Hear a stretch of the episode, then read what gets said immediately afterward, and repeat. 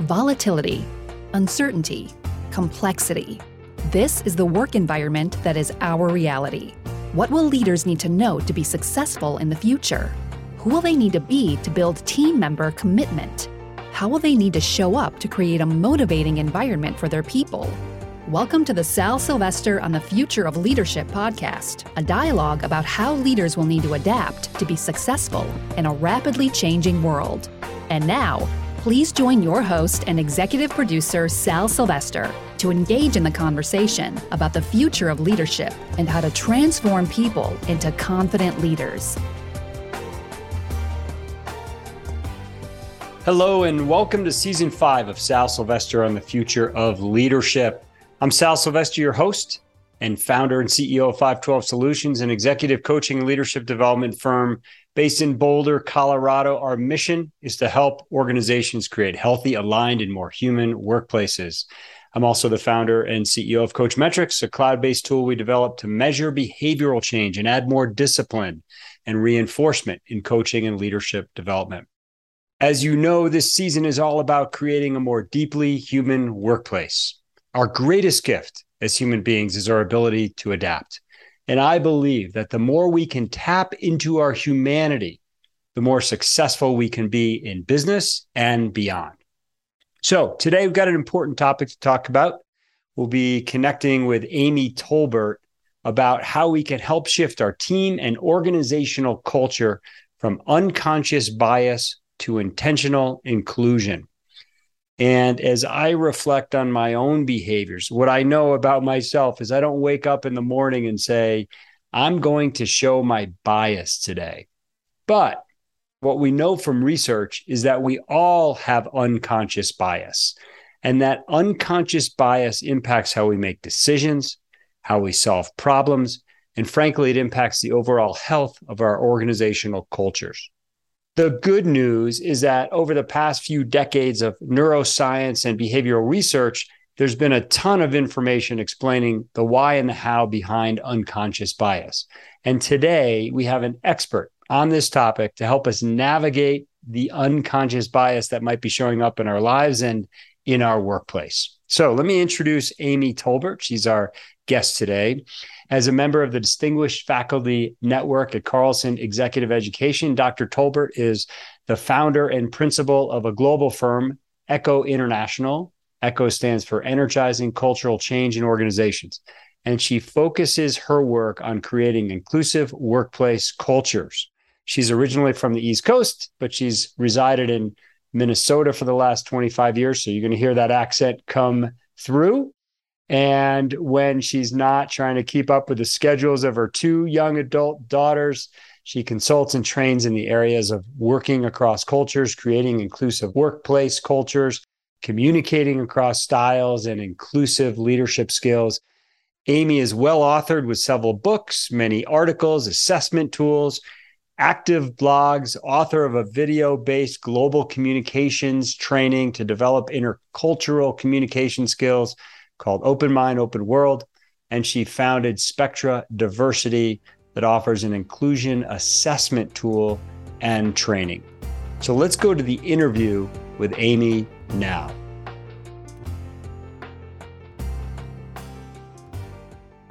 Amy, welcome to the podcast. It's so nice to connect with you today.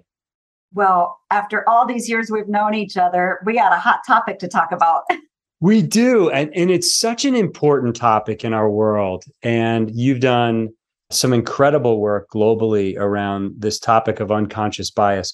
Can you, from your perspective, what is what does unconscious bias mean to you? Well, you know, Sal, it's interesting because unconscious bias is taken on kind of a life of its own. But if we look at it in the subset of diversity, equity, and inclusion, which is what a lot of organizations, and now we tag on the word belonging as to what a lot of organizations are doing, unconscious bias is kind of a nice anchor to start with in some cases for companies. And uh, our, our take on it is that bias isn't a switch. You don't turn mm-hmm. it on mm-hmm. and turn it off.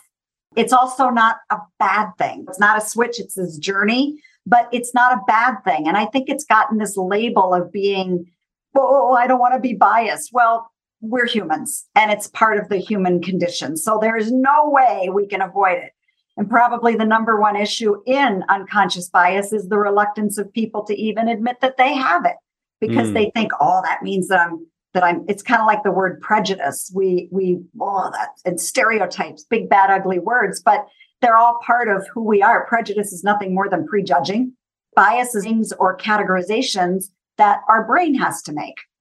So it comes from a place of like helping us speed up decisions or survive or like it, it absolutely it, it actually there's a neuroscience aspect to it it is yeah it is so from a neuroscience perspective if you think of it as the the the brain stem um, the lizard brain the reptilian brain that's the part where we jump right into something happens and we decide are we going to fight flight or freeze mm-hmm. and it's very primal it's it that part of the brainstem, the neurologist would tell you it hasn't evolved.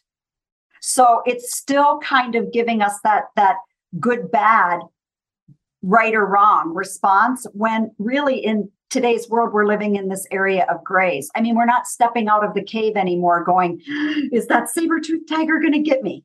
You right. know, danger, you know, it, it, no, or am I going to survive today because I have to go hunt the food? it, it's not like that, but that part of the brain hasn't evolved yet. So what's happening is it gets it it gets this initial response, data comes into us. The reptilian brain kind of decides, okay, bam, I'm going to put it up into the emotional center, which is where the amygdala and the hippocampus reside right here in the center brain. It's about the size of the fist, right between the ears. And that's what determines judgment around it. Mm. And so we get we get into and we call it the amygdala hijack, where you've been yes. hijacked and you're no longer really in control of your emotion. And if people say, "Ah, oh, that doesn't happen to me. I'm I'm in control." Well, think of the last time you had road rage. Right. right. exactly. It's, you went from a perfectly fine, beautiful day to crazy person going, how did that happen? Mm-hmm. And that's because we got hijacked by our yes. amygdala and we call it the triggers. Yeah. And the triggers oftentimes will be the things that when it jumps in and gives us that initial response, then we cannot have a rational thought for somewhere between 15, ready for this, 15 and 20 minutes. Hmm. Interesting. Because it dumps it those, those kind of it dumps those natural drugs into our system. Yes. And it takes time for that to be flushed out.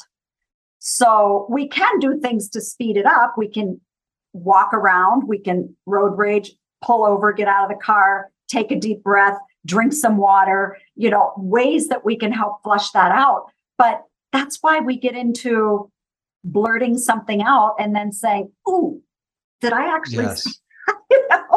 yes. Yeah. So a couple reflections here. First, I'm finding myself just a little bit more at ease with the subject when you said it's not a bad thing, it's part of the human condition. Right. And we all have bias. And so that gives me a little bit of just breathing room to say, okay, just right. it, it's okay. And now you can work on it.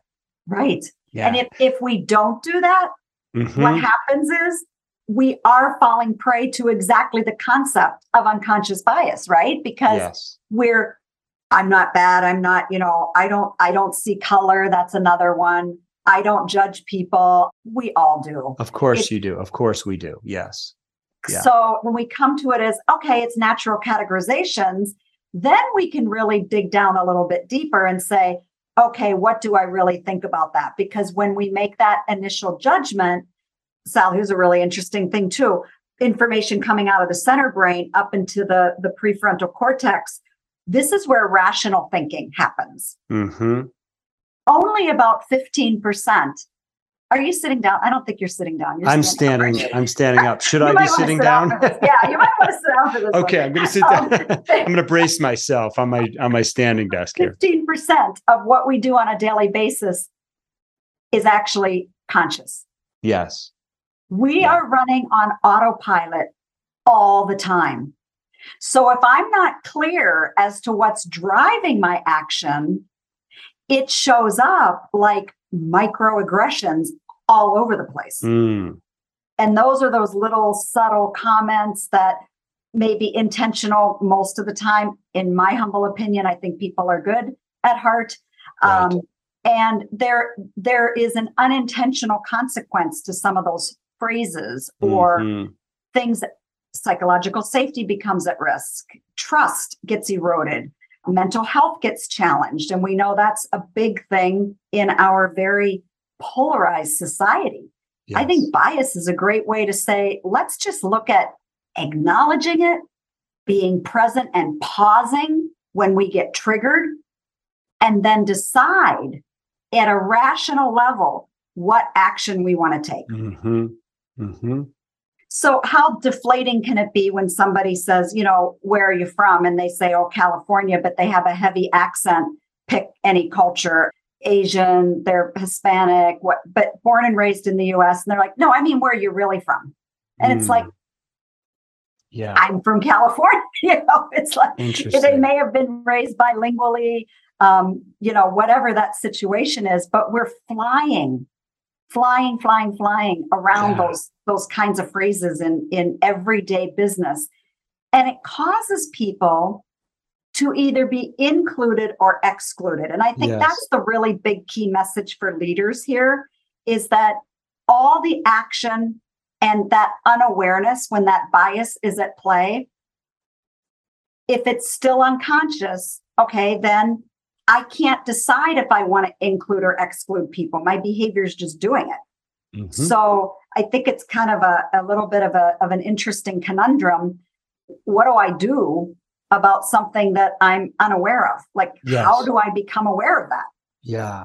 Well, the the fact that 15% of what we do is conscious, like that, I mean, that's a really small number. It doesn't surprise me just because I read your white paper and I've seen some of the research around this.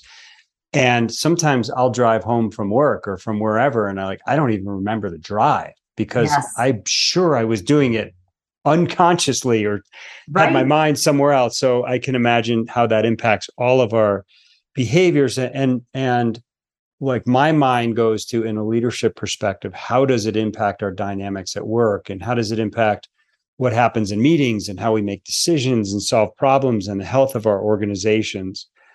Let's stay there if I, if you don't mind Yeah. staying there Oh, for a second because I think it's it's a great question to ask. You drive home automatically. You're in a meeting. Who are your go-to people that you normally ask for input? Mm, Who are those that are speaking that get discounted unintentionally? But from a leader perspective, we have to be accountable for our own behavior. mm, I didn't mean it when I said I wanted to dance on your grave. It's just a phrase. We have to hold ourselves accountable because my intent isn't what I'm measured on, my impact is. yes. But, Yeah, we- but what do I hold myself accountable for? My intent. I spend, Mhm. I spend, we as human beings spend more time kind of defending. Oh, I didn't mean anything. Oh, don't take it the wrong way. Oh, I know these are sensitive times. What? Then change the language Yeah. or change the behavior. hmm Yeah, we all we often show in our leadership programs we have an intention. People see our behaviors or hear our words, and then they there's a perception that happens, and there's always an impact. And when that intent is misaligned with the perception, it's not uncommon, like you said, for people to say, "It's oh, I'm so sorry, that wasn't my intention." Right. And we, I think what I heard you say is we hold ourselves accountable to our intentions, but we hold other people accountable to either their behaviors or their perceptions, which is a different level of accountability. Is that accurate? and we wonder why it's out of balance. Yes. And as a leader setting the role model, we have to align our intent with our impact instead Mhm. of excusing it away or I didn't Yes. know. If somebody is brave enough as a leader to tell you what you've done in a meeting or in a hiring situation or in a decision making process where they witnessed bias, perhaps, and they pointed out, bless them. mm-hmm. right? Thank right. them because yes. it's it's a gold mine and we don't often we don't often have people brave enough doing that. It's, actually that might be a challenge for leaders that I would pose is to think about who are some of my trusted people that I could really ask to point out to me when they notice something that feels misaligned. They saw a behavior. Wow, that was an email that felt very exclusionary. Now, here's the trick of that. If I only ask those people that are in my, I'm going to call it my hmm. inner circle. Right. We already probably agree. That's confirmation bias. That's right. affinity That's, bias. Yes. Right. What I need is a completely different perspective. And that's a huge risk. You know, honestly, I don't know why people call that a risk. I call it growth and learning. Mm-hmm. But mm. but they think, you know, it does make you vulnerable. Mm-hmm. And it does require, I think, Sal, there's kind of two things that leaders need today that maybe weren't as true in the past. I think it's always been, but maybe not as as pointed. Vulnerability yes. and intellectual humility. Yeah. Yeah. And if I bring those two to the party, then I'm not, I am demonstrating my humility, mm-hmm. I'm demonstrating my humanity, and I'm able to grow as a leader. What a great day. Instead of.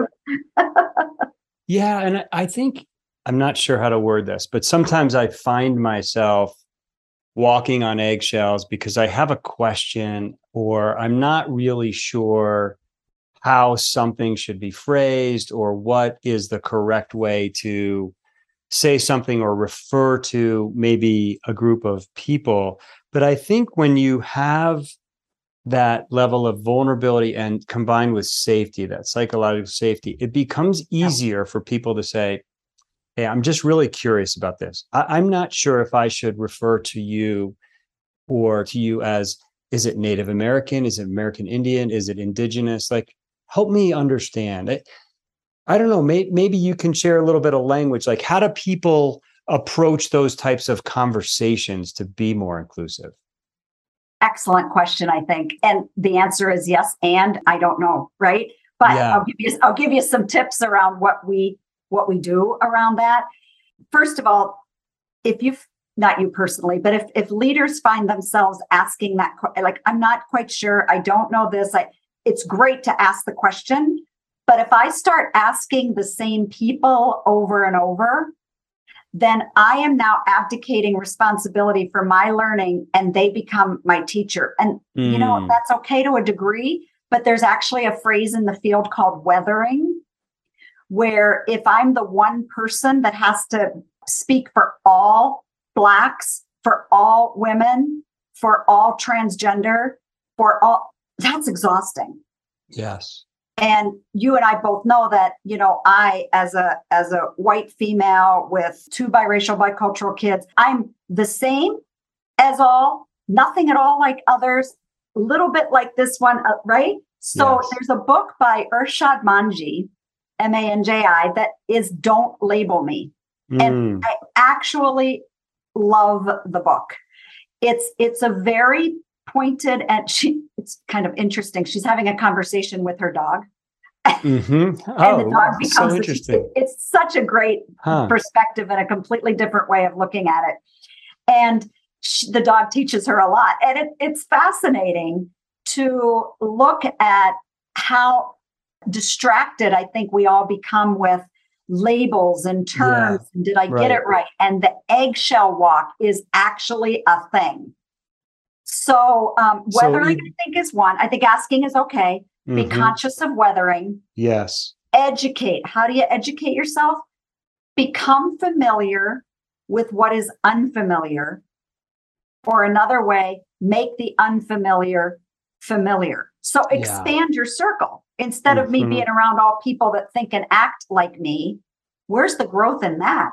Right. I need different perspectives. Oh, this is so helpful because even just in the nature of my question, like there's bias in it. And there's, you know, I'm I am sort of exemplifying exactly what you're saying. Well, but it was, I don't think necessarily it was bias. I think, again, it was from a really great intention. I just want the leaders that that might hear this to be aware that it, there is a weathering that happens Yes. right Mhm. but but also if i ask people for example i contracted with a, a, a guy a gay man that was my business partner for years and we traveled all over the country together two and three day training gigs as you know that doesn't happen anymore Mhm. And Exactly. so we saw each other at our best and our worst. We saw each other when we were energized in front of an audience, and we saw each other when the plane was delayed. We got in late to the hotel. Nobody was, you know, there at the desk to get us our room, and we had to be training again in five hours. And that, that's not gonna, you're not gonna show your best self. Right. So I contracted with him to say, I need you to point out to me when my bias is slipping out that I'm Mm. unaware of because I Mhm. and I need to halt. And and halt is an acronym for when you're hungry, angry, lonely, and tired. And those are the times when things might come out sideways. And and he did, man. He was a good coach. Yes. And I learned a lot. Oh, that's so helpful. I I literally just interviewed as I'm working with an executive team from a very large organization, members of the team and they were talking about how the senior leader on this particular team, they have a nickname for it, but he can get into a mood. And they said and this one particular person identified it when they're traveling internationally and when he is in those stages, when he's mostly tired, but it would fit the hungry, angry, lonely, tired halt acronym. So it's Yes. just helpful to to have that as as a framework. Yes. And so then when he would bring it up, instead of, well, you know what we've been through. You know that we had that horrible flight. You know that. And we developed something called the VAC validate, hmm appreciate, and change. Okay. So I would say, thank you for bringing that to my attention. I really appreciate you letting me know because I was in a really fiery state. So what I'm going to do differently next time is what what my change is. Oh, so the. VAC, Yeah. validate, appreciate, appreciate and and change. because if you don't do that, they're not going to tell you anything truthful again. right. yeah. And you, you you really and that takes it beyond thank you. And it probably removes moves you beyond maybe a defensive response mechanism. Exactly. Yeah. you know, you can't hold gratitude and fear at the same time At in the the, same time. Right. It's hard to do both, isn't it? Yep, Or you just can't do both. you can't. Yeah. And and all in all, be curious. hmm Leaders today, I would encourage you to just be be be curious about anything and everything around you because Yeah. we can't hold curiosity and judgment at the same Mm. time. Curiosity is arrows in, like come teach me. Judgment is arrows out. And the two can't really coexist. So Mm. curiosity is a fantastic way to think about I love that. Moving forward and growing Mhm. in this space because we're all Mhm. going to step in it. There's no doubt. Mhm. Yeah, and it's a good way to put it. And just simply by starting a conversation like, "Hey, I'm curious about X, Y, and Z," Exactly. is a very open way to approach a conversation, a, a more inclusive way. Yes. Yeah, Yes. Amy, I can't help but just to sort of go back to your point around confirmation bias, and and we need to have different perspectives. We need to expand the people who we surround ourselves with our circle. And it just seems like today we're we are living in such a politically charged world. And and you can you can watch fox news and then you can watch the same exact story on cnn or msnbc and get a completely different vantage point. But for and and not getting political here but whatever side you're on if you're on a side like if you're only surrounding yourself by people who have those same beliefs and you're only watching the same news channel and you're only listening to the same talk radio you you're never going to expand your thinking and have your own point of view Absolutely. And social media, love it, hate it, don't care, doesn't matter, good, bad, right, wrong, doesn't matter. The point is, it's a huge influence to exactly mm-hmm. what you're saying. It it encourages us to be polarized. And if you think about it, it's because yeah. I I want to look for comments that agree with what my post was. I don't right. want to be challenged about it. Why not? That's a good thing. And I'm going to then, and anonymity is another thing. I mean, social media has kind of really wrecked us in a lot of ways because we mm-hmm. think it's okay to be rude and arrogant and um, actually not many times not using facts but opinion as if it's facts and right. getting very personal and hurtful and mm-hmm. stabbing mm-hmm. people with comments on social media on some of these posts and it it makes it seem okay yeah and and it's not so two two things around that is be human about it and to your point fox versus cnn versus you know posts and news feeds resources that you look at I always told my kids, you have to be able to hold two divergent opinions in your hands at the same time. Mm-hmm. They had, they both had very difficult times in a predominantly white area, being Hispanic. And it was, I mean, really brutal in a lot of ways. And instead of supporting the anger and the mayhem and the disbelief that people would do this. It's like wait a minute. Here's uh, here's your perspective. Here's the other perspective.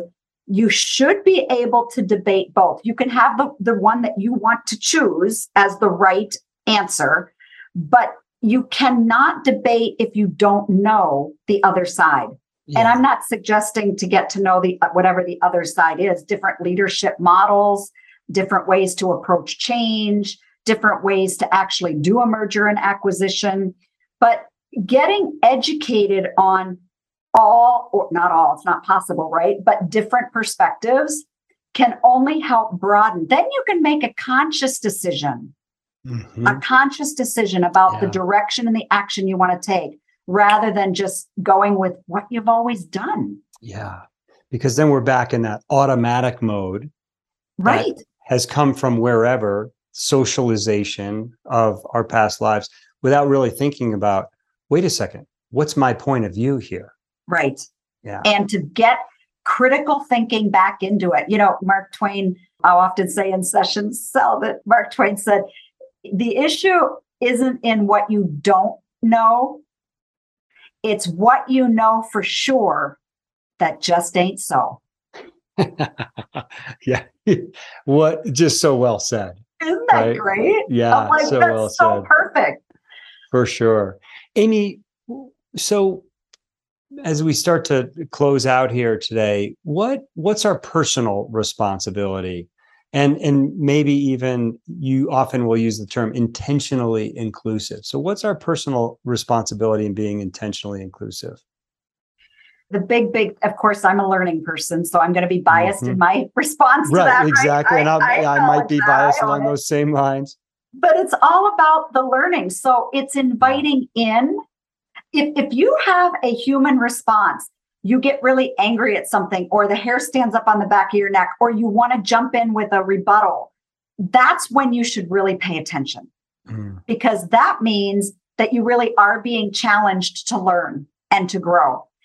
If you agree with it, well, you already agree with it.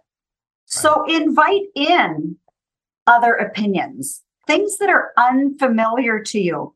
Go to different neighborhoods where the primary language isn't your native language and see what that feels like. Walk through those kinds of grocery stores and eat in those restaurants.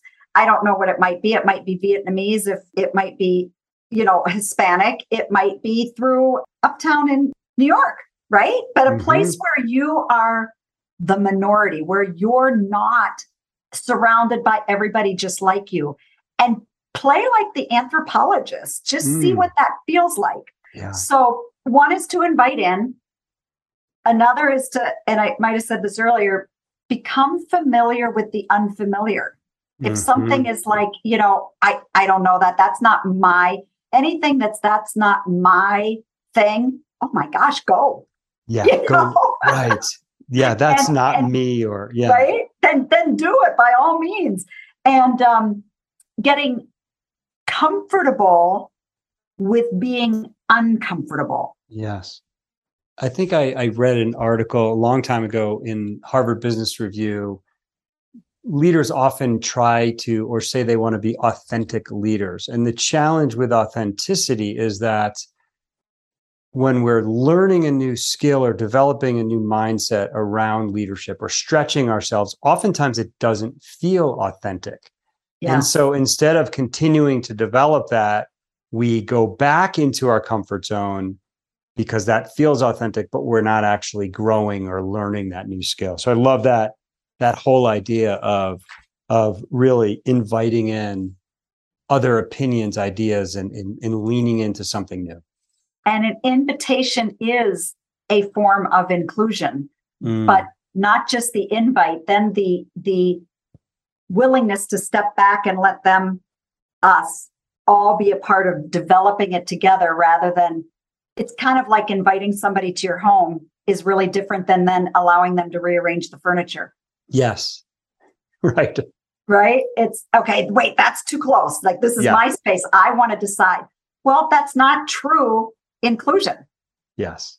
Yeah, for sure. So, Amy, let me see if I can summarize some of these key points. So many great insights from today. Number one, unconscious bias isn't not, not necessarily a bad thing. It's just part of our human condition. And part of what we have to do is just acknowledge that it exists, that only 15% of what we do is actually conscious throughout the day. So the first piece is just acknowledging that. Is that accurate? Absolutely. Number two, seek feedback. Ask people to point out where there might be some bias in how you're acting, if you will. And this idea of avoiding confirmation bias, where we seek the same perspective all the time, is really key. We have to expand our network, expand our perspectives, think more with intellectual humility, and it also requires vulnerability. Yes. And it's a journey. We're never there. We never We're never there. Right. Arrive. Right. Because we're always changing. Yes. Absolutely you share two really nice tools the halt tool hungry angry lonely tired and people often get triggered under those conditions yeah. and then when you get feedback from people use the vac model which is to validate appreciate and change those does that sound about right yes absolutely okay awesome be curious and you can't hold both curiosity and judgment at the same time i love that and then be aware of the impacts of social media because it often encourages us to be polarized as people. Boy, we should we should write a white paper on this. oh, let's do it. I'm game for that. Amy, thank you so much. This has been such a gift. I'm sure our listeners will have gotten so much out of this time together today. Well, we're always growing together. That's the goal. For sure. Thanks so much, Amy. Thank you.